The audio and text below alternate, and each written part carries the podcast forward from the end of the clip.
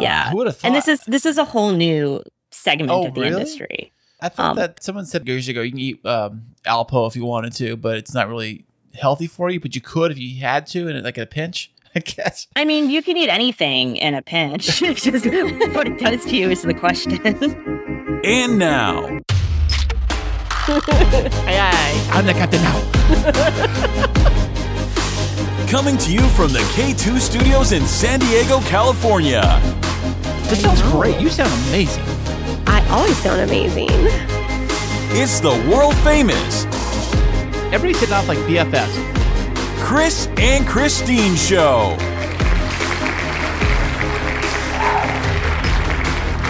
Hey, what's happening, everybody? How are you doing today? You know, thank you so much for listening, and I am Kris. And I'm Kristine, and welcome to episode 141 of the Kris and Kristine Show. Do do do do.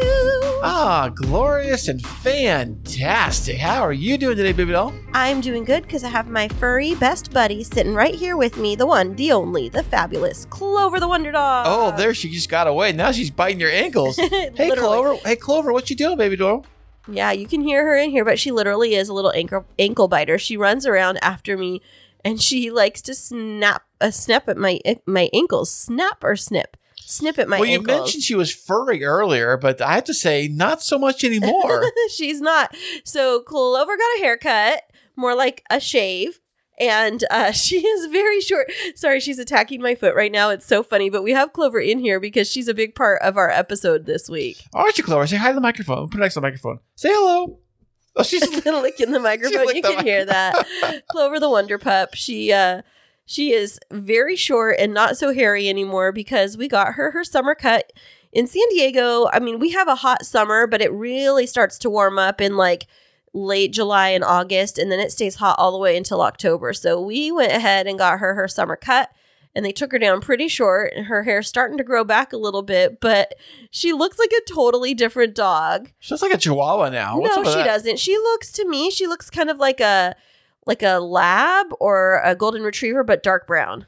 Yeah, I was thinking more like a miniature sized Doberman Pinscher. No, I don't know. Clover, what do you think you look like? Uh, she doesn't care. She She- actually was. yeah. She was actually looking in the mirror. She's like, "Who's this other person?" She's looking she's like looking. me. All she's caring about is she's looking at my feet right now, thinking that those are her favorite shoe toy. oh, she loves shoes. Let me tell you. yeah, she does. But uh, other than Clover getting a haircut, it's been a pretty eventful week over here in Wedding Land. We had a double header this weekend. No a way. big, massive wedding weekend for one wedding that took, you know, three or four events over three days. And then a second wedding Wait a Monday. second. Did they get married multiple times during each event? No, no, they're not our past podcast guests. They're not the ones that get married over and over again. But it's very typical. We're not for everybody, but it's very typical nowadays for couples to have wedding weekend experiences, especially when they have so many different people flying in from out of state.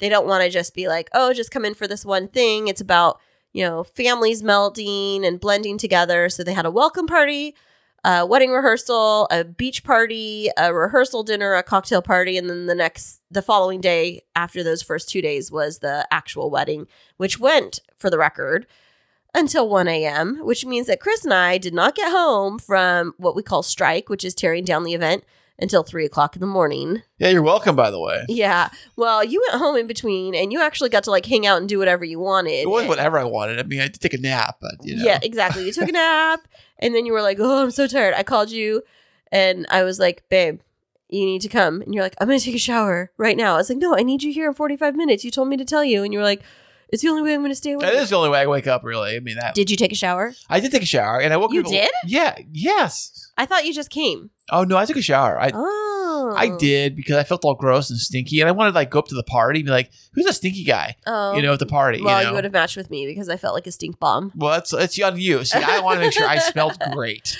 I walked 22,000 steps that day. That's like more than our biggest day at Disney World. Really? Yep, it was like more by a couple thousand steps more than our That's that's perspective for how hard wedding planners work on wedding days is I did more work, more walking on a wedding day than all through Epcot. You know, it just reminded me when you were up there doing your thing. We got up there super early, not really early. We got up there early enough, and then um, I realized as I'm home, relaxing, taking a nap, I'm going to go chill out and hang out here for a while. Is that that you are still up there doing your thing, and here it is getting close to one o'clock, and I'm like, Kristine's still up there doing her thing. Yeah, I arrived at the venue at what time did we get there? I think we started to load in around 10 a.m., uh, but I was up at 7 a.m. that morning. And then I got back to bed at 3 a.m. So it was a super long day. But I will say that the day was completely flawless. That other than the stress of getting this gigantic shot wall Oh, let's into talk. the hotel let's talk about that in thing. just a second. Other than the stress of getting that giant shot wall into the hotel, into the resort, um, everything else went flawlessly. But I will say, trying to get this shot wall. Well, upstairs? What is a shot wall? Well, hold on. I thought that we were gonna like break up because we were so mad at each other. Well, you were mad at me because I was trying to like you know, No, persuade you with the common sense No. of like this thing is dangerous and can kill somebody. Ladies, But whatever, it looks pretty. No, Uh, I'm know. talking about the transporting it up the hill or up the the walkway. And let's just talk about that for a second. You wanted to do common sense. I wasn't disagreeing. It was I had a task to do. But what a shot wall is, the bride wanted to have her so it's like specialty seating charts is a thing. Like every wedding, if you have a like a place like people that they need to have assigned seating, you have to have a seating chart of some size, some sort for them to know where they're going. So this bride, she saw on Pinterest the idea of a big wooden wall with ledges, uh, little shelves on it, with shot glasses set on it that had little cocktail flags that had each person's name and table number. And so I worked for several months trying to find different vendors that could do it for her, for her to rent it and deliver it. And it was so expensive.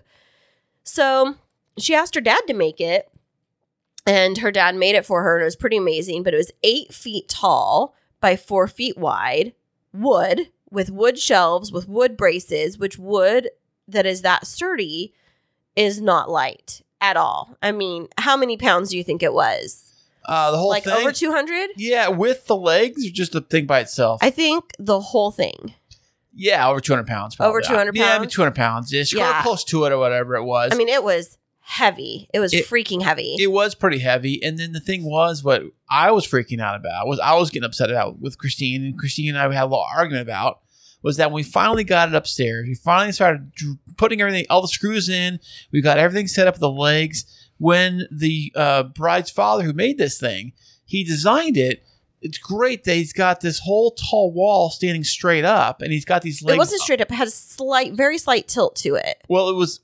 But it it's had- designed to be on a completely flat like paved surface but it had legs like on the back side of it and the braces on the back side of it. So everything was great for the backside. And I just said, um, what about the front? right Like, what, what if this thing falls forward? Because there's nothing keeping it from falling forward. Yeah, Where there's all not the- like a kick plate or anything down at the bottom that was to like keep it steady. So I'm thinking, you put weight on this thing, and all the shot glasses are on this side of the wall, and and like I'm just barely barely touching the thing. I'm like barely rocking it forward and show Kristine, look, this thing is so loose going forward, it's gonna fall on somebody and kill somebody. Well, what ended up happening is when we moved it upstairs, the spot where we needed to put it, the back half of the wall where half of the leg braces was was on like this concrete, this polished concrete. But then the carpet start started and the carpet was like a fraction of an inch lower. And so it the front, the heavy part of the wall settled down onto that carpet area, which means that the back part of the legs was no longer flush, leaving it off center and front heavy. And so, fortunately, Kris was able to scavenge and find sandbags for us to be able to weight it down. But even then, we were nervous. Thankfully, the shot glasses were plastic, so the weight was not significant, but it was a huge hit.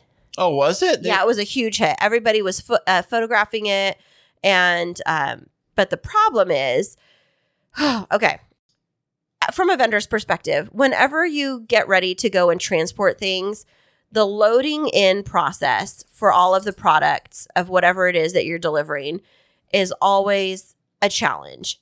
And at a venue like this, they require you to go through the loading dock and then you have to go down this long hallway to the service elevator. You go up the service elevator and you come out, and then you can go into the ballroom.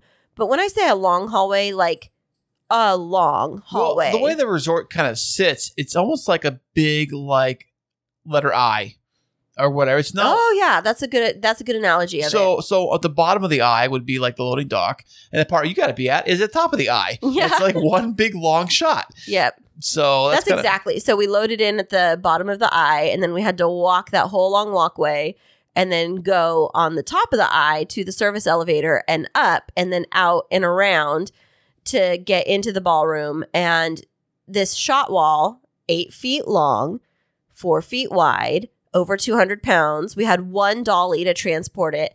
A dolly that, by the way, did not have wheels that would stay in one direction. So as we're moving it, they'd keep rotating. And it's like, here we are trying to keep, first of all, the wall is very front heavy because of all of the shelves. And so we're trying to figure out which way to put the pressure on the wall. So, you know, Kris, he's like hopping on either side. Like as we're moving it, he's like, hold on, let me go on this side. And I'm like falling over on each right. side. But here I am on the heaviest side. And he's like, runs to the other side without telling me to try and hold the the wall, but then like randomly leaves me with this big old big ass wall. Sorry, I'm cu- I'm cussing. My apologies. Beep. This big old wall, and he like it's on wheels now, and he hops on the other side, and it starts to fall on me, and then the dolly starts to slip from underneath it, and here I'm trying to grab it, and I'm like Kris, Kris, Kris, and he's like, "What? It's not that bad." I'm like, "It's freaking heavy. Of course it's not that bad to you." And he, and then you were like, "Oh no, it's not that heavy." I'm like, "But you're on the light side because it was the the top of it that didn't have as many shelves." Needless to say, we had to keep our voices very low, and it became that argument of Kris.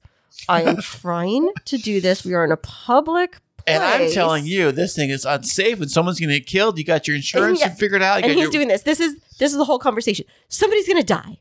It's not gonna be on me. I'm not gonna stand by. I I want it in writing that you are not gonna be liable. I was like, it's not my my. But you are the wedding planner for the But whole event. If, if something goes wrong with the wedding, you know they're going to blame you. No, no, because the couple had insurance. They had to get the design approved. They got it approved by the venue. I was out of the loop on that. All I said is I would transport it, but I would take no responsibility for it. And so we did, you did rescue us, save the day by finding all of those sandbags, and it was stable and it was perfect. But then at one o'clock in the morning, we had to disassemble it and figure out how to get it back down through the bowels of the hotel. And luckily for Kristine over there, she's played the old damsel in distress and find, found two drunk guys. They were like macho. And hey, I need help with carrying this thing down. no, I didn't say that. I was Can you guys, No. please? Oh, oh, please help me. Oh, please help me. Oh, sir. sir. Oh, okay, Oh, sir. sir, I'm a helpless little damsel. No, so I was sitting on the ground, and Kris, you had gone to get the dolly, I think, and so I was there trying to unscrew the um, pins from the the the legs, and they they were drunk. These guys walk up and they're like, "Uh, hey, uh, do, do you need some help?" I was like. I actually really do. And they like got down on their knees and they were like wedding guests and they like started to unscrew everything. And they're like, we've got this, we've got this. And then Kris, you came back up and I was like, honey, these gentlemen have offered to help us with it. And you're like, um, okay. Okay, but I where to said to go. the- and I said to them, I was like, it's a really long way. Like you're gonna have to take it down through an elevator, down through the bottom, all the way to the loading dock. And they're like, we Well, got you, this. You told them this because they Uh-huh. said they looked very shocked when I when they saw the hallway. yeah. They're like, "Wait, what?" And I told them, I was like, it's a really long way. It's really long and it's really heavy. And they're like, it's all right, we got you. And so they were like all The power of alcohol. Let me tell you. I know, right? And then they came back up and they had their shirts off at that point in time, and they're like, "That how how are you guys going to do that without help?" And I was like, "Exactly. We had to do that on the way in." I said, "I thought my husband and I were going to get a divorce." I thought we'd just leave it here. That's I was gonna. It's it's part of the uh, venue now. yeah, it's now been gifted to them. But that was the only complication. Otherwise, it was a completely flawless day. Our bride and groom were so overjoyed with how gorgeous everything was. And if you want to check out how gorgeous everything was, you can check out my business Instagram, which is Kristine Smith Designs. And that's Kristine with a K. And I would love for you to hop on over, take a peek, comment on some of our photos from this past weekend, and uh, let me know your thoughts. Fantastic. But that was not the only wedding you did this weekend. No, it was not. You are correct. So I also had a wedding on Monday, which is So Sunday night you got done. We, we first off, what Monday time? morning. I got home and to bed at 3 a.m. 3 a.m. Monday morning, and then Monday. Brighten up. I was brighten up. Or, but I can't even say my words. I was up bright and early So that was at 7 a.m. on Monday. so you had about three hours sleep, Four hours. Yeah. and then went back out to a second wedding. Yeah, and that one is very sweet couple, but there was a lot of stuff that had taken. It was supposed to be a very simple coordination gig, but there was a lot of stuff that hadn't been done, and I had to, I had to put in a lot of extra work on it, more than what I had anticipated or charged for. Oh, no, no, it's the worst. Yeah, and then at the last minute, I just had to go and grab a bunch of stuff. I didn't even really make money on it because I had to no, I know. But you know what? They're a sweet couple and I helped their day hopefully be perfect. But um, you know, there's there's I love this business and I love what I do and I try to give a lot to my clients.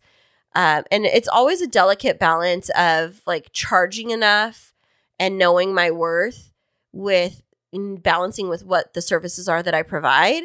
And that's definitely what happened here. But out of it, I got to do coordination at a venue I've really been wanting to work at, which is called Flora in San Diego. Flora, Flora, Flora. F L O R A, Flora, the venue in San Diego. okay, what is it? What, what is it? Restaurant or what? So they took this like um I wouldn't even call it like a warehouse, but it's downtown on 7th Avenue and they took this um space and kind of cleared it all out. It has polished concrete floors which are really beautiful and simple kind of like a almost a like an urban kind of vibe to it.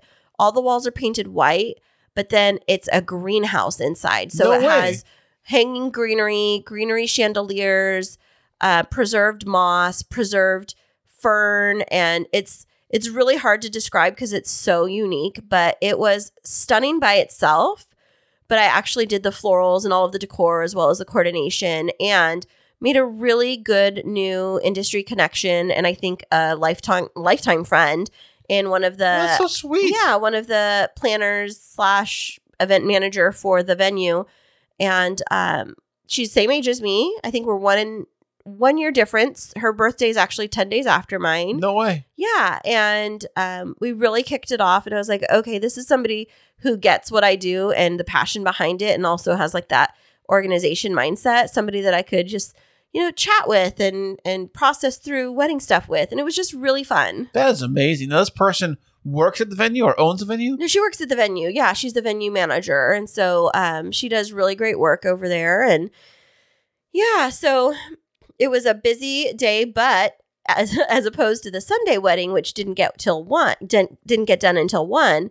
This other wedding um, was a pretty low key affair. Uh, Fifty guests, and a lot of them were like kids or families, and so um, it started at 4.30 with a ceremony and then they didn't the couple doesn't drink and so they had a mocktail hour with appetizers and that went quicker and so we actually cut it like short by 15 minutes and everything moved up on the agenda so um, they ended up deciding to do their grand exit at 8.45 p.m and then after that pretty much everybody left and so by 9.30 we were cleaning everything up and by 10.15 i was on my way home No way. Now, what time does weddings normally get over? Like an evening wedding, I guess. like they'll go till 10 or 10-ish? 10 to midnight. So it just Yeah. depends. What, what, it all depends on the venue, I would think. Because some Exactly. venues have like everything's gonna be out here by nine o'clock or ten o'clock or whatever. Yeah, 10 o'clock is typically the earliest because of like noise ordinance rules. Right. But it'll be like between 10 and midnight is the standard. Um, but the other one that I did, you know, ending at one is really late.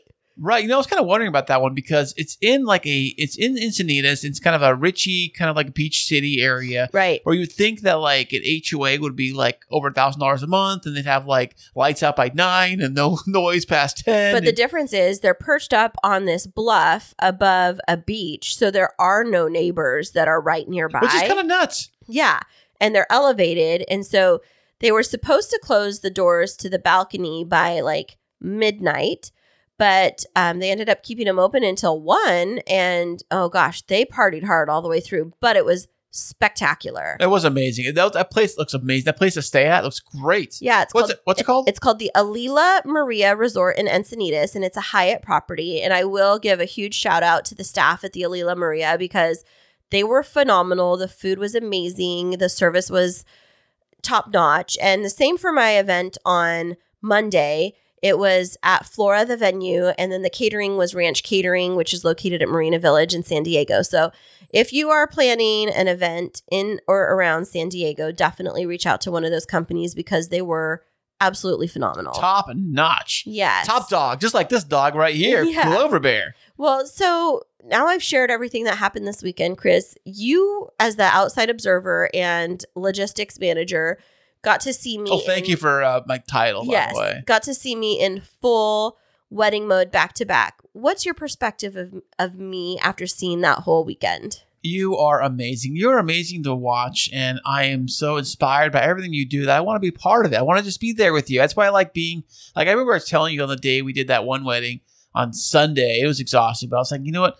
We really do enjoy doing this together. It's like Mhm. it's like a really fun thing. I know the podcast is fun too, but this Mhm. is this is it's fun because we're physically doing stuff like out there in the world, mingling with new people and Yeah. kind of like meeting new things. And you're bossing me around because you like doing that. and I take your orders and I'm moving things around for you. And I know sometimes you're like, well, why don't we do it this way? And I'm like, today I'm the boss of the business and I need you to just like, and I hate to be like that, but it's like on wedding days, we don't second guess how to do it. It's like, okay, Kristine's going to direct and I'm just going to do it. Exactly. You know, like you got to learn that, dude. and I was thinking about my truck too the other day. I was like, yeah, I, I don't drive my truck as much, but then I drove like a thousand miles over the weekend. You, you know, moving back and forth. It wedding. wasn't a thousand miles over the weekend. whatever it was. It was a lot. You It was know, a hundred. no, it was more than that. All right. Yeah, I put gas in like three times. My goodness. No, you put it in twice, and then you to use the gas money that I gave you for the third time and spent it on other stuff. You goofball. Well, the kids need in and out. You know, Yeah. you know how it goes. Yeah. Well, how was your week and your weekend? I've dominated most of this conversation. Well, this week has been fun helping you out. Of course, you know, Mhm. I, I always love helping you out and doing the wedding stuff. You know, I wish I could. I wish I could do with you do it with you full time on the wedding Stop adventures. saying that. I'm You've just- got to have a job, dude. I know. Stop being a mooch. I'm money not, a, mooch. I'm not a mooch. I just want to help. It's like You're a money mooch. helpers help. You know what I'm saying? I'm a helper, Mhm. helpful person. Like little Clover here. Mhm. Aren't you a Clover Bear? Yes, she's so excited that we actually got a few samples of this amazing dog food that is from this wonderful entrepreneur who's really revolutionizing the world of pet food in the industry. And she was so wonderful to join us and talk to us about her journey. And she's going to be back with us right after this. Are you in the middle of wedding planning and feeling overwhelmed? There's no need to fret, my friend. Kristine Smith Designs is here to rescue you. Offering wedding planning, coordination, and wedding floral design services, let us help relieve your stress and make your wedding day dreams a reality. Visit us at kristinesmithdesigns.com. That's K R I S T I N E smithdesigns.com and request a free consultation. You'll be so glad you did. And welcome back, everybody. Today we have another fantastic VIP guest. She is going to chat with us about keeping our furry friends healthy and happy. Welcome to the show, Hanna Mandelbaum. Thank you. Thank you so much for having me here. Oh, Hanna, how you doing today? How's your day going? Good, good. It's been a it's been a long, strange Monday. Went for a jog a little bit earlier today. Did some handstands. Uh, oh, and While you're jogging, how do you do that? not at the same time. Not at the same time. That would be a new talent that I would have loved to seen, but I, I need to know the story. Is the handstands like a strength building thing, or is it you just randomly like to do handstands? It's a thing I'm working on right now uh, as my as my pandemic fitness project. Uh, pandemic fitness project. I used to be an aerialist and do trapeze, no way. and yeah, Well, you ran away with the circus. really so, you, so you grew up and ran away with the circus, right? I did not grow up and run away with a circus. I grew up, went to college, moved to Brooklyn, became a dog walker, and then discovered circus. So How Um, did you? How'd that process happen? Going from dog walking to join the circus. Well, I, I mean, I Well, trapeze, one, not necessarily One day you were walking on one of those railings next to the subway, and you're like, "I can do this for real," right? no, not at all. Actually, it's sort of related to my dog walking. oh, I used to walk this dog in a neighborhood called Park Slope, and the person's house was around the corner from a store. And it was this cute little boutique with all these local designers. And I used to go in and kind of hang out there between clients sometimes. And I befriended one of the employees who would work behind the register. And one day I saw her sewing over these ropes, this fabric over this length of rope. And it was, what's that? Oh, that's my trapeze. And I was I was instantly fascinated. I was Oh, like, oh, wow. tell me about that. And what she did was, you know, when you think of trapeze, there's sort of the swinging trapeze, and this wasn't that. This is what was called static trapeze, which is more like what you'll see at Cirque du Soleil. So I was instantly fascinated, but had my dog walking career, wasn't able to do anything. Like it couldn't afford to take trapeze lessons. But one day I get a call from her. Her name was Cecilia, that she was moving to my neighborhood and that she had bunnies and how much would I charge for watching her bunnies because she travels a lot. I oh. thought about it for about two seconds and told her that I would barter for trapeze lessons. Oh, There you that's go- fun. there Bunnies for trapeze. Hey, I like that. Yes, How hard is to watch bunnies? Though you don't walk. not them not hard at all. they don't do a whole lot. Um, Kris, did you, You just say to- you don't walk bunnies? Do you walk bunny? I don't know. Do you walk them? you do not walk bunnies. Okay. you mostly sit there while they hop around and, and feed them greens. and they got little clean raisins their- that come out of them. I heard. okay, okay. TMI, TMI. Actually, when you're in the when you're in the pet industry, there's a lot of discussion of poop. Oh, see, there you go. So you bartered for trapeze lessons. Now, when you're taking lessons, do people have trapeze? I don't even know, know what they're called, like trapeze swings in their house, or do they have them at a facility that you have to go to? Well, both. And I actually had this really interesting situation where when I took my lessons, she had her trapeze rigged at this sewing studio community space that the store she was working at owned. But I also lived in a loft building at the time, in this very artsy loft building, and had a trapeze set up in my apartment. No way. That sounds really fun. I can imagine that our kids would have a blast with that. Now, if you, when you have a trapeze hanging in your loft apartment, did you have to have like the crash pads below it, or were you? No, you get the blankets or the pillows like the kids do. I did I did have mats um that I used uh, because that's the responsible and safe thing to do. Oh, Right. Yeah. Kris is like, I wouldn't do that. I know. I'm He's like, hey, my hey, renegade. hey, you got me down there, right? You got me. Now, Remember, get off your phone. You're watching me, right? Now watch me. Don't watch your phone. I'm gonna fall. So, with the trapeze, um, di- is that something that you just did as a hobby, or did you pursue it in performing arts in some way? I did I did some performing arts. I'd say I'd call myself semi semi pro. Um so I did do some local Brooklyn cabaret shows. I dangled in the air at warehouse parties. So Actually one time I did one where Moby was DJing. So that was. You're at a rave doing trapeze work. Awesome. No, I've Yes. seen that on like movies where they'll have the aerialists up and they don't, well, I don't know the different terms. So I'm sorry if I misspeak, but they look like ribbons, not like the swing type of trapezes like I saw on, was it like The Greatest Showman? Um, but I've seen like the ribbons or the sashes that people use. Is that something you do? Those are those are aerial silks. Um, that is not an apparatus that I do. There are lots of apparatuses, but aerial silks or tissue, they're called sometimes, and that's a very popular one at, at all kinds of events and shows. And Yeah, it looks Um, a lot of people like it's start out flowing like that. a like a angel through the air. You know, looks great. yeah, So your trapeze, is it, um, do you, first of all, do you still do that? um, I've been pretty bad about it lately. Uh, we did buy an outdoor aerial rig when we left the city for the pandemic, but I haven't really used it that much because there's a lot of bugs up here. Mm. it's either too hot or too cold. Oh, yeah. I guess like flying through the air on a trapeze, if you had your mouth open and there's bugs, that'd probably be a recipe for gagging. Well, it's no different Or than just riding a getting bicycle. bit. oh, getting bit? Yeah, mosquitoes. Ooh. That sounds like fun. Oh, speaking of which, we didn't ask you, what area of the country do you live in? Oh, I live in New York State in the Catskills, which is a beautiful ancient mountain range 90 miles north of New York City. So when you, people say you're from New York, or you say you're from New York, people always assume you're from the city. Usually, Yo, oh, they always assume that. I I did. I grew up upstate, up very close to where I am now, and I lived in New York City for about twenty years. But yes, if you are from New York, you are from the city. The rest of this very large state doesn't even exist. Right. I didn't know. I forgot all about the rest of the state of New York City. I thought New York was the city and that was all you get. It's almost like California, too. When people say you're from California, they just assume you live on the beach or next to Hollywood Mm, or true, something. true.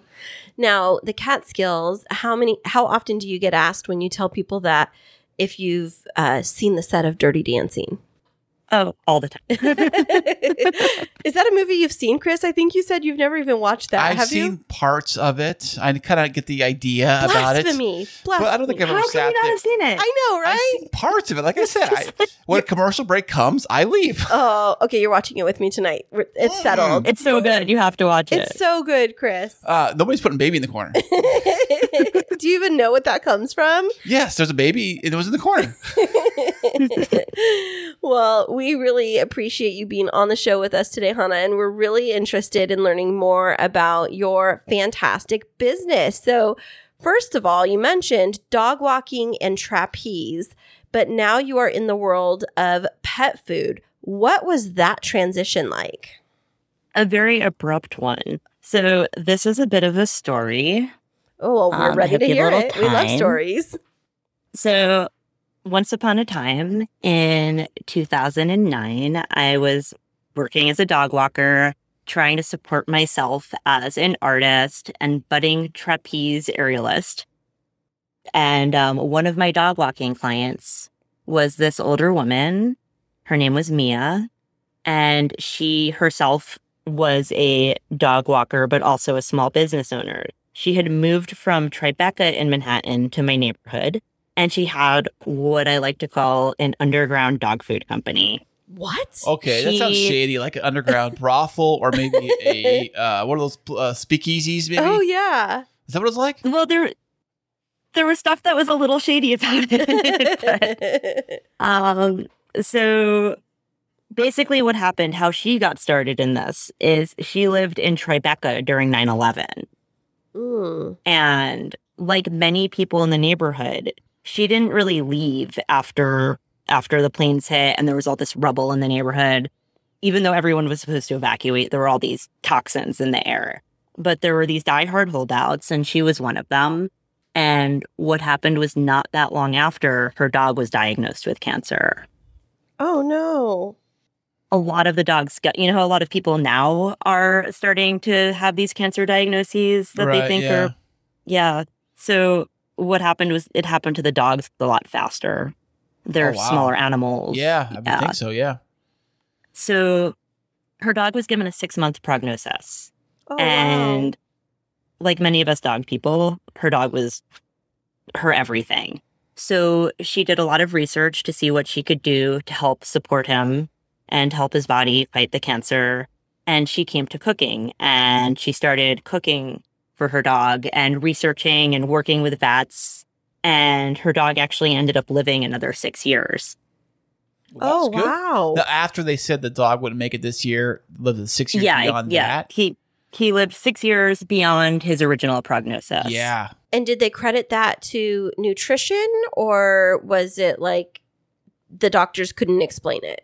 I mean, it's listen, food food is medicine, but at the end of the day, you can never say this is the thing, you know.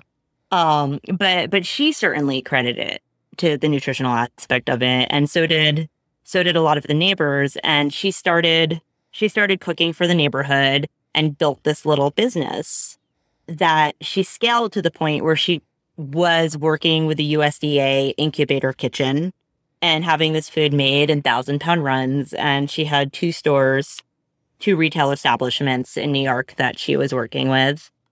And how I became involved in this is she moved to my neighborhood after she got priced out of Tribeca, because that's what happened. Um, it just gentrified to this point where no one could afford to live there. Oh wow, Eh. that's horrible. It's like everywhere Yeah. now. Oh, all of all of New York City is like this. Um, I moved upstate. Uh, I still have my apartment there, but I'm never going back. um, and she got priced out of the neighborhood, moved to my neighborhood, And I was connected with her because she actually she was still boarding people's dogs. So at any given time she'd have four or five of other people's dogs at her house. And she caught pneumonia over over the Christmas break. Oh, a mutual friend introduced us and I came in to like walk these five dogs three times a day that she was taking care of. And Oh, I wow. got paid to do this. I made bank. But for, for after walking she- the dogs. for walking the dog. Oh, dog walkers make a ton of money. Okay, I, had made no- more I- money I had as a no dog idea. walker than I do now. Okay, okay. How much does it is it per dog or how does it work? Per hour or how do you do it? Uh, so basically, and like I was doing this during the golden years of dog walking before Ooh. before you had all these stupid tech company apps and it got super competitive and everyone's on Instagram. Right. So you basically you charge per dog for the length of the walk. Just like I would walk around and pick up cash at the end of the week. So Well, how okay? Uh, does did- it per size of dog or how's it work? You know, like You know, everyone has their own parameters. I would charge more for puppies. I would charge more for dogs that had aggressive tendencies. I would charge more to run a dog as opposed to walk. So you Well, can like, kind of that's an option. I had no idea. it depends on who you're working with. You know, every every pet care professional has their own rates and their own services that they offer. I also did training, so I would do walk-in trains and I charge for that. And boarding was actually amazing. So if you have someone's dog stay over your house, you could charge up to hundred dollars a night for that. What's the no point problem. of having a dog being boarded at someone else's house? Isn't your dog? I don't get it. well, if you're going on vacation, Oh, okay. You didn't say that. I meant like forever. Like, hey, I have a dog, but it stays at somebody else's house. It's like oh no no no no, it's for when you're traveling. Oh. Oh, like a pet stay hotel. Yeah, exactly. If you if you are traveling and you want to make sure your dog has companionship, gets fed on a regular schedule, you don't want to leave your dog alone overnight, there are two options. You can either send them to a boarding facility like a kennel or you can work more personally with someone. And that's what that's what I was doing at the time when I met Mia. I was also like her having dogs stay over at my house or sometimes I'd stay at other people's houses. Um, it just kind of depended. Okay. Well, so you took over this this dog bi- food business then, and so It's oh, oh the story's way longer Okay, than that. Okay. so so anyway, I I got called in when when Mia was sick. She had pneumonia. So I was walking her dogs that that she was taking care of in addition to her own dog for about a week and she slowly recovered. But she kept me on as a dog walker. So even though she was perfectly capable of taking her dog out, she'd have me come over once a day to spend some time with her dog and I think to spend time with her because she was she was a little older. Right. Yeah. She seemed lonely. So we developed a friendship. After several months of this, one day I get a call from her, and I thought it was because I overslept and was late to walk her dog, but she was actually in the middle of having a stroke. oh, no. Yeah, she called me. I think I'm having a stroke. And her her you know her voice was slurred. You could tell something was wrong. And I'm like, "Did you call 911?" No. Okay, call 911. I'm coming over. How far away were you, like distance wise? Um from her when this happened? Yeah. I was I was staying in a different neighborhood, so it's probably about 15 minutes Okay. when it happened. Normally, I was a 2-minute walk from her house. Okay. Okay. Yeah. So so I ran over to her place. I got there before the ambulance did. The ambulance took her to the hospital and later I sort of got sucked into the position of being the person taking care of everything. But it turned out the stroke was a minor stroke. She was supposed to return to her normal life after about 6 weeks of rehab. But in the meantime, her animals, her apartment, her bills all needed to be taken care of and also the the dog food business. So I was I was holding a lot in terms of how to how do I deal with managing all of this. My uh, another dog walking client of mine at the time we were we were close and I told him about what was happening and he actually was like, "You know, I think I know a situation that you can help with." It turns out my now business partner, Allison, who's an amazing human being, had just come back to New York temporarily because her building had been sold. She needed to pack up her apartment. But I was also her dog walker, just on a more intermittent basis. And she was a health supportive personal chef. So we were sort of introduced in the capacity of helping Mia run this business and so you know Allison would sublet the apartment, and we would take care of everything until Mia was up and running again and, and ready to return and, and get back to her normal life. So that was the plan. And of course, that's not how the plan worked out. Pretty much as soon as Allison got back from a trip she'd been on and was ready to start with the sublet, we get another call from the hospital that Mia had had two more strokes No. and was paralyzed. That's horrible. It was horrible. I mean, just I, every time I tell this story a lot, but every time I tell it, it's a little Oh, bit yeah. Oh, I bet. Yeah. Um, but she was paralyzed. She was unable to speak or swallow. And but there was still hope that she maybe would get better. But it became it it it went from being this discrete six week situation to this very open ended question mark. Um, but we did everything we could. We were delivering dog food around, making dog food, doing, you know, trying to get a real understanding of what was happening here with with her business. And we realized that there was a lot about it that wasn't necessarily on the up and up, just in terms of things like taxes and paperwork and registering with the state and all of the things that you need to do to legally sell dog food. So Is there a lot of rules involved with dog food versus people food? I, I, th- I would think less because it's not human consumption, right? Yeah, it's less than you'd think. Um, it's a little bit. It's it's weird because it's different in every state. There is Oh. there is some federal oversight, but very little. It's it's very piecemeal and strange. There are certain labeling standards that you have to abide by. There are nutritional profiles that you need to hit. You're not supposed to poison any dogs, but it happens a lot. What?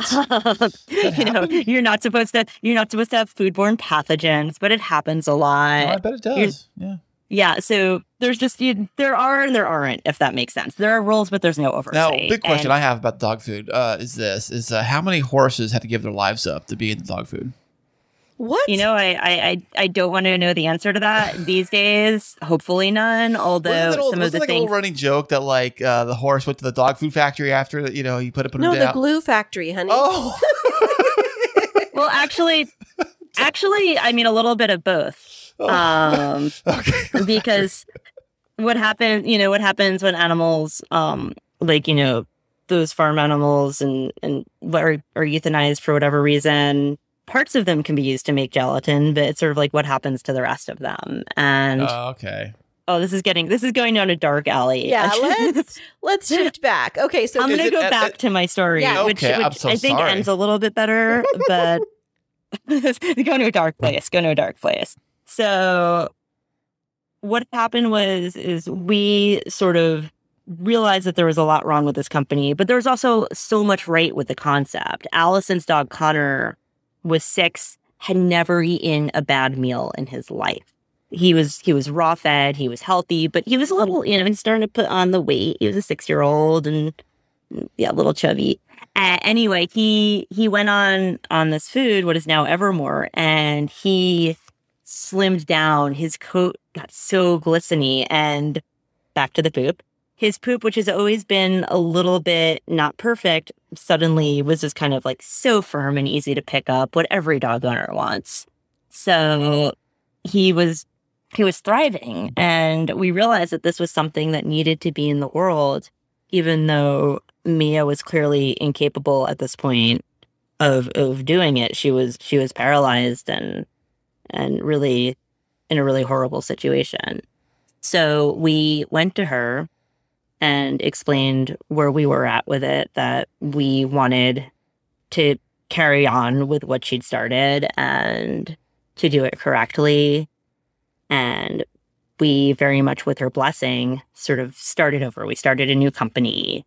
We did the research that we needed to do crossed our t's dotted our i's and that's how that's how evermore itself got started So it kind of branched out from her company. You guys kind of like grew it out of that to create something totally new, but same a little i'd bit. say like she was the seed okay, right. Yeah, the sense. seed to, And- to what you have today. she was the seed and at this point we're the tree but so within within a few months of that we had actually gotten the food into about 30 stores nice.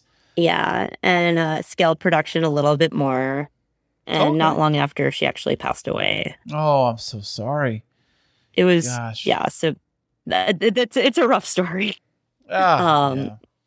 but also i mean i think it's kind of beautiful um that sort of we were in the right place at the right time and for first of all i had sort of stepped into the role of being her daughter like there was no one else who was gonna deal with all the nursing homes and you know do basically take care of her for the end of her yeah. life and i don't think anyone else would have would have carried on with her vision for the food so it was just one of these weird synchronistic things. And Allison and I too, we were both at points in our lives we were just so open to whatever was going to happen. I was I was getting bored with dog walking and she literally thought she was going to move to California and was just in New York for a little while. Okay, okay.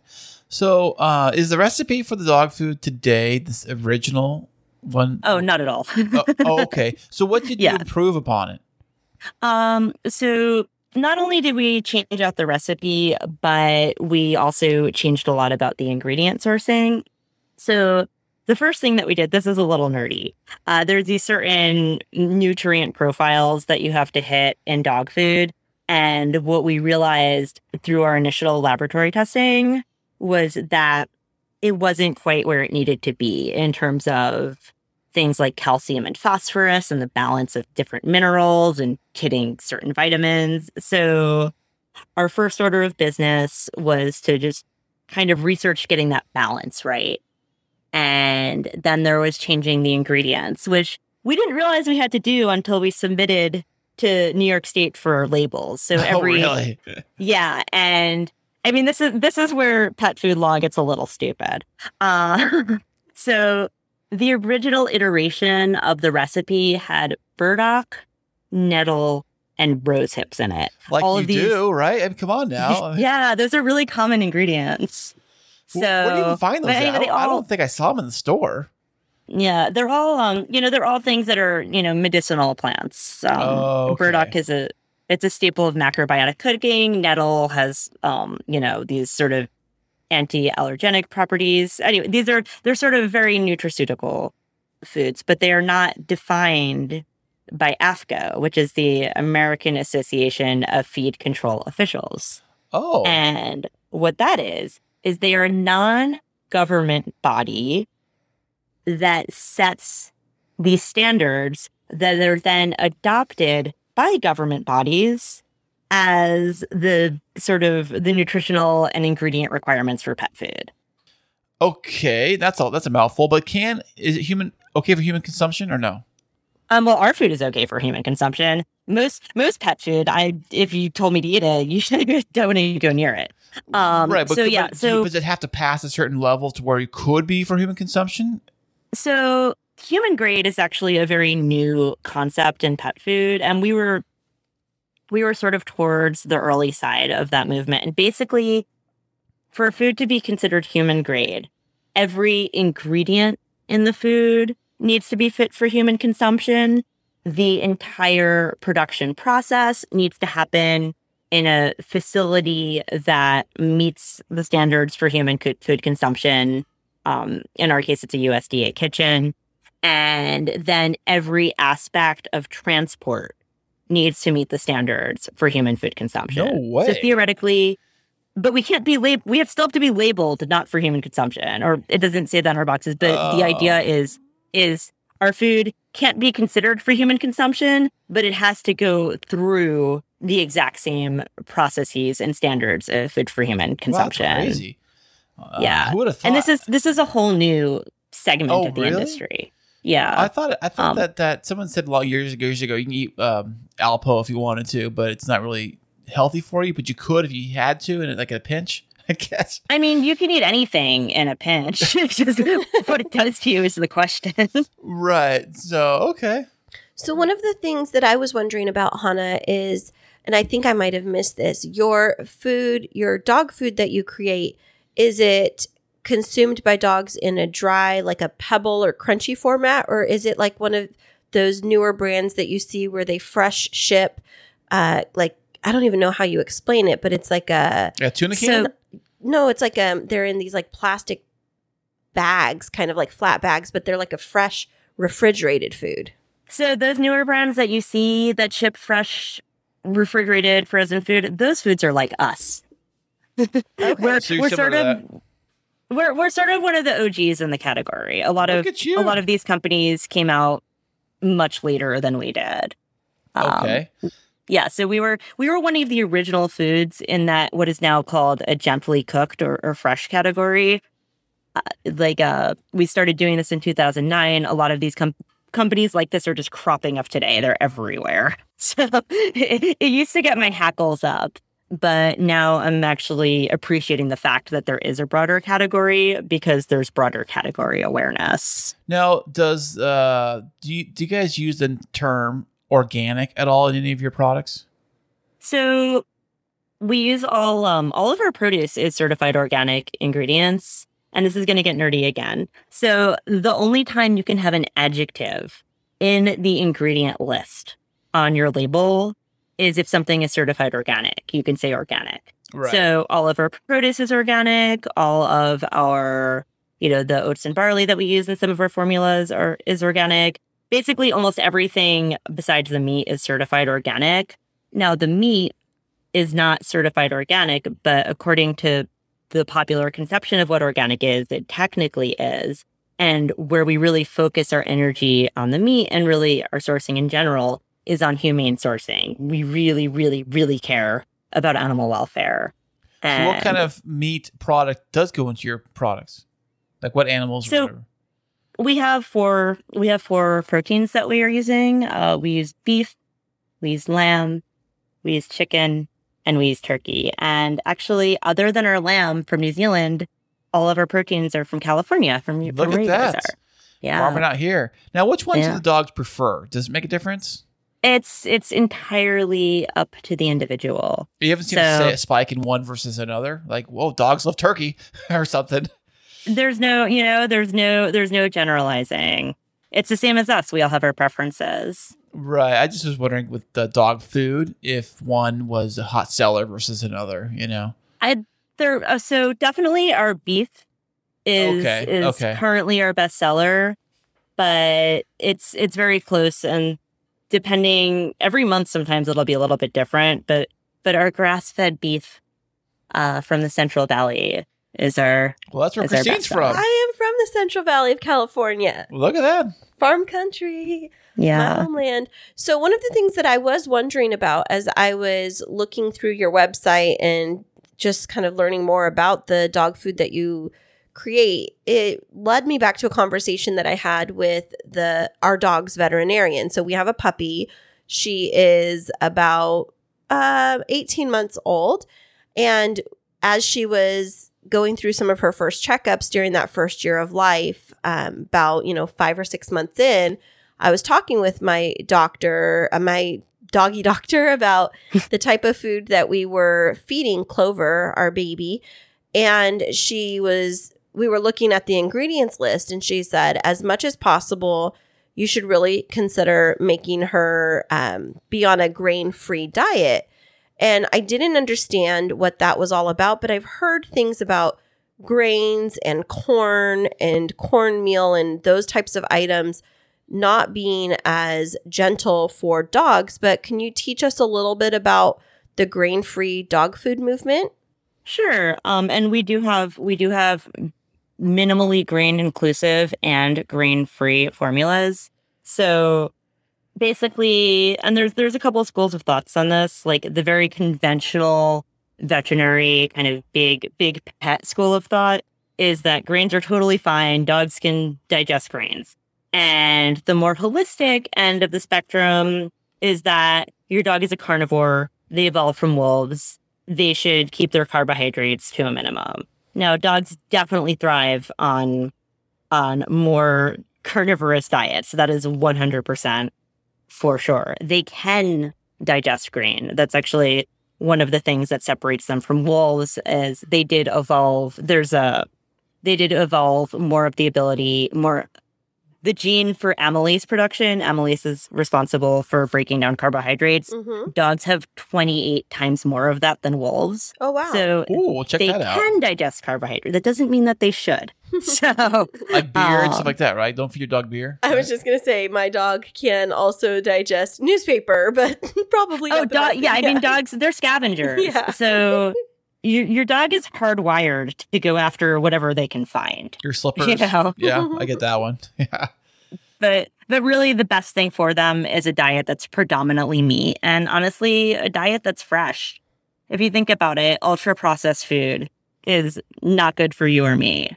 Right. So why would it be good for our dogs? Definitely. What about home cooked meal? Like, say you have leftover steak for dinner. Is it okay to feed your dog that? Yes, with some caveats. Okay. Um, so you don't want to give your dog anything heavily seasoned. Oh, okay. No. So if you do, you know, if, if you do a really a really spicy dry rub, yeah. yeah, maybe wipe that off, Oh, okay, okay. or, or you know, cut cut it off. You don't want to focus on giving them just the fatty bits. But but they mm-hmm. love that so much. Yeah, that's their just a favorite little. part. Don't don't overdo. If if it, if it's something that you're cutting off the steak and like throwing away because it's too much fat, you don't want to give that to Yep. your dog. Don't feed it to your puppy. Yeah, and I think no cooked bones. Why not? So What's the difference? cooked bones become brittle. Oh, and they shatter. splinter. Like I heard Yeah, chicken, they bo- chicken shatter bones. And- don't give your dog chicken bones because they can break Don't off. give your dog chicken bones. I mean, actually, you can give your dog raw chicken bones, but it depends on the size. There's there's a lot of factors here. I'm not going to get into the ins and outs of raw bones, but in terms of cooked bones, you, those are just a definite no. They can shatter. They can cause all kinds of internal damage and occasionally death. Oh man. I did not realize how just endemic chicken bones were until I became a dog walker. yeah, I heard. I always heard about that. The chicken bones were always bad for dogs. But what are the bones you do give your dogs? I see people you'll give oh, your dog a bone. What kind of bones would would be good for a dog? Raw meaty bones. Um, so basically, and this is a whole a whole foundation of the whole raw feeding movement is Oh, that another movement, huh? yeah, there's so many food movements, so mu- so Yeah. much. People have their dogma when it comes to food. Yeah. Uh, no pun intended. Their No dogma. pun intended. I'm all about the puns. So so yeah, raw bones are a great way to clean your dog's teeth. No way. Yeah. So you know how a lot of people will say, "Oh, your dog needs kibble because kibble cleans their teeth." I had no Right. idea. I thought Colgate did that, but okay. yeah, there, there's this whole myth that kibble cleans your dog's teeth, and which is absolutely not true. If if you or I ate, I think the closest thing to kibble I can think of is grape nuts. I was gonna say grape nuts. Yeah. yeah, if if you and I ate that every day and didn't brush and didn't floss, like how clean do you think our teeth would be? Don't, don't get close to me. Back off, right? Your breath is killing me here. But yes, brushing your teeth, actually manually brushing your dog's teeth, is probably the best way to get them clean. Yeah. a lot of owners are not up for that and a lot Yeah. of dogs don't love it so giving them something to chew on chewing is a natural behavior for them it keeps them busy it keeps them mentally occupied it keeps them out of trouble but it also cleans their teeth Hmm, nice. Well, this has been super informative, and I've just been thinking about my puppy Clover and um, the food that I feed her, and maybe we need to start thinking about a switch. Now, I was wondering because I was skimming through your website, and it looks like you sell the dog food in one pound packages. So, does it need to be refrigerated? yes so it comes frozen and Frozen, huh? frozen you could probably store it for years uh it's because it's vacuum sealed as well we could Wow. sous vide Nice. Yeah. Um, so I mean we dated 18 months out, but I'm not even gonna tell you how I found some stuff in the back of my freezer that was way past date that I fed my dog. but, um, but anyway, you store it frozen. And then once you thaw it down, it's good in the fridge for, you know, about five days. What you would what you would consider safe for your own for your own consumption. Nice. That's probably what I would consider for your dog. Do you have to warm it up at all? Uh, you don't need to warm it up. Um, unless if your dog is really picky. So sometimes the dog is really picky and prefers it heated up, but most dogs just gobble at fridge temperature. But not freezer temperature. Don't give an ice cube of uh, dog food, right? you know, my dog, she was a husky mix, and actually sometimes she really liked chomping on it frozen. No way. But. I don't necessarily. Yeah, uh, the Arctic dogs sometimes kind of like that, but but I don't recommend that as a general practice. Now, now your food when you actually do package it, do you guys put like a born on date or expiration date on the package at all? Yeah, so there is there is a date. So as I mentioned before, it's sous vide, so it goes into a pouch and then it's steamed at low temperatures up to 165 degrees for the poultry and 159 for the red meat. And uh, anyway, at the, on those pouches, the date is printed. It's the date that it was created. is- Okay, is so the okay, that's good. So you so you kind of idea when it was actually put in the bag. Now, do you based on that, do you have kind of an expiration date like you do with human food at all? yeah, we we date it 18 months out. Okay, okay, eighteen months from when you guys packaged it. Okay, Oh, actually, I I, I misspoke. okay, What we what we print on the bag is actually the expiration date. got it. Okay, But if you subtract 18 months, that's when it was made. okay, well, okay, okay. That clarifies. So, have you ru- Yes. ever run into anybody that didn't want to invest in fresher or freezer type of food for their dog because they don't have the space? And if so, how would you refute that? Honestly, it's not so much about the space for people. I think the biggest barrier for people has been budget. Oh. Um, food like that's fresher food is a lot that uses real ingredients, especially a food like ours that uses the best quality ingredients out there, like our 100% grass fed beef from regenerative ranches. You know, that's that doesn't come at Alpo prices. Oh, okay, so okay. I think that that's been the biggest barrier. And for that, we've always said, you know, this doesn't have to be a dog's complete diet. A little bit of fresh food is better than no fresh food. And even if it's not our food, if you can add some fresh meat, you know, some fresh antioxidant rich vegetables to your dog's diet, that's going to do so much for them. Because at be- the end of the day, we just want there to be more healthier dogs. Would it be wise to kind of like slowly, if you're going to switch cold turkey, I guess, from say Alpo generic to your stuff, would it be wise to slowly kind of weed it into their food? Oh, absolutely. You definitely want to transition. Um, Okay. You don't want to. You don't want to just be like, okay, here's the new food. I mean, there are some dogs who can handle that. Definitely, Okay. there are dogs that have cast iron stomachs. Um, oh, okay. But for most dogs, and what we generally recommend is that it is like this slow transitional process, and that it's a process that involves feedback. So you see how your dog is handling it. Once again, back to the poop. Right. Or other side too. I mean, something to get Or other side, yeah. I mean, if it's coming up the front, that's that's definitely um not now, a good what thing. is it? Where, where can you find your product at? What stores are you guys in, and how do you? How can we get out here? Sure, absolutely. So we primarily sell our products online, and you could find that on our website, evermorepetfood.com. E V E R M O R E P E T F O O D dot com.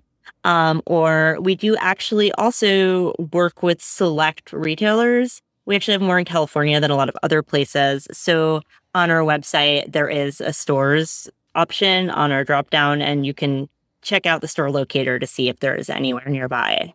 Are they their own store entity, or is it like inside like a PetSmart or something like that? Oh no, no, no. We only work with independent retail. Oh, oh, okay, okay, awesome, fantastic. And what does it cost for your? Are there different different states shipping costs? What does it usually cost to order the, the food? So if you subscribe, which Oh. involves um ordering like a large case, which is 16 pounds on whatever basis you want, um, and up uh for sizes, then it starts at around $190 for those 16 pounds. There is a price break that happens if you order twice that amount. We can also fully customize how much and when people receive their food. Okay, okay. Now when it does get shipped out to me, since you said it was frozen, is it like is it like ice pack? What do you call it? The dry ice or something? Oh, it's dry ice, uh, which is I think dry ice is awesome, but we've actually had people like think that we were sending them carbon monoxide. No way, because it's all Yeah. smoky. Opens up.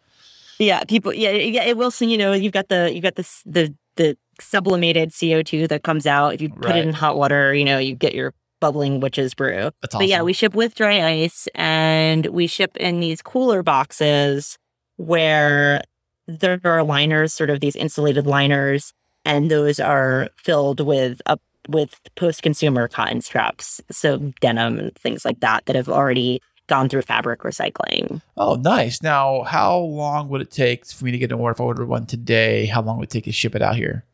So today is Monday. Yeah. Um, if you were to order it before 10 a.m. tomorrow, it would ship from Nevada. We have we have warehouses in okay. different places. Okay, that makes sense. Um, even though it's made in Long Beach, it would ship from Nevada.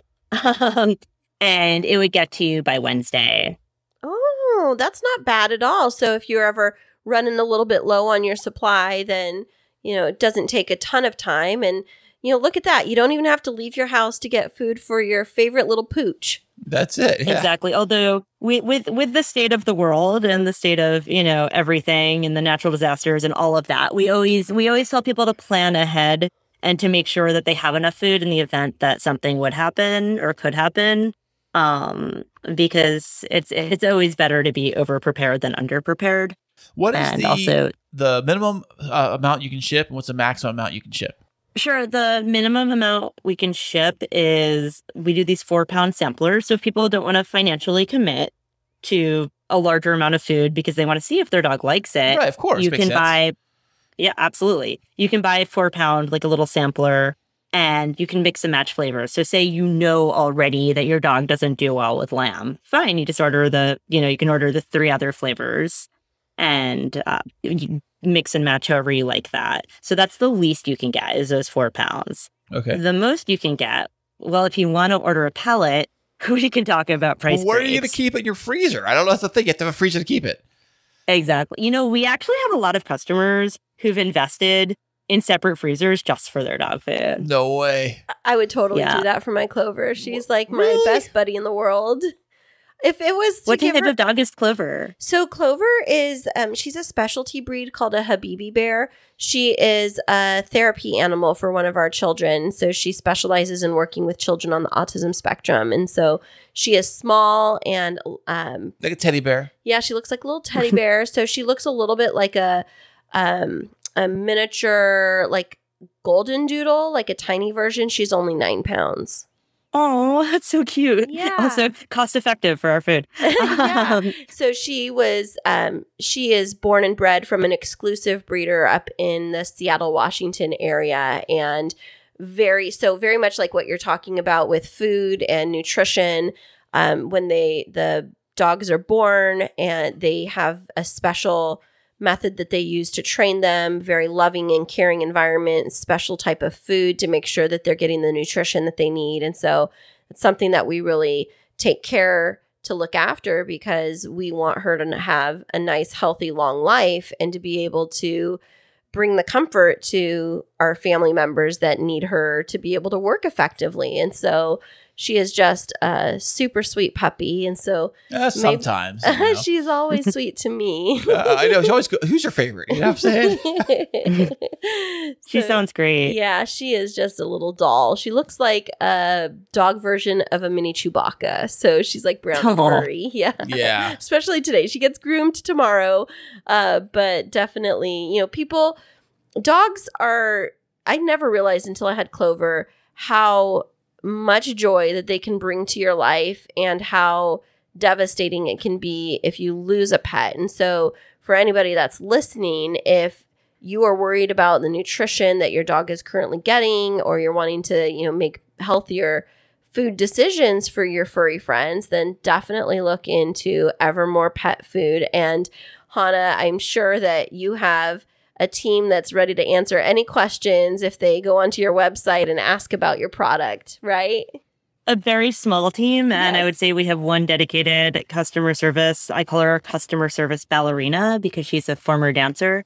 Um, she's amazing. She is so knowledgeable. She is so responsive and will help you personally customize whatever you need um, for your dog's, you know, for your dog. So um, we're very we're very hands-on company. We're not one of those companies where you have to answer a million questions before they'll even tell you how much your food costs. Yes. You know, we're very we're very transparent about what our food is. You can find everything about it online. So Nice. um, yeah, if you reach out, you'll talk to a human being and not a chatbot. Ooh, we love that. Well, thank you so much, Hanna, for being on the show today. Definitely, listeners, check out Evermore. And we wish you all the best of luck with your business. Thank you so much, and thank you so much for having me. This is really fun. If you love music and podcasting, now you can have both. Introducing the brand new K2 radio station, available 24 7 on the Live 365 app for free. Specializing in rock and alternative music, we're talking bands like Coldplay, Nirvana, Muse, Imagine Dragons, and yes, even the Rolling Stones. They have all stopped by to drop off songs, and we even have brand new popular tracks added every single day. Also on the free K2 radio station, we are including podcasting. Get the best of both worlds. Download the free Live 365 app or listen online at live365.com and type in K2 Radio. You know, Hanna was so great swinging by the studio today, and she actually dropped off some bags of dog food. Well, actually, not bags, but like little frozen uh, Pouches. pouches of dog food for poor little Clover Bear to have. Poor Didn't- little Clover Bear. She is not a poor little Clover Bear. She got spoiled. And it was so funny because I was nervous about giving her some more like wet dog food because she typically has like the dry kibble. But you gave her a little bit. I mean, you Oh give, my You've been giving her little bits by little bits to introduce like it. a small cup, probably like a quarter cup or half a cup Mm-hmm. size, you know. And I put it in her bowl, and that's the first thing she goes to, and she just eats that and leaves her dry stuff.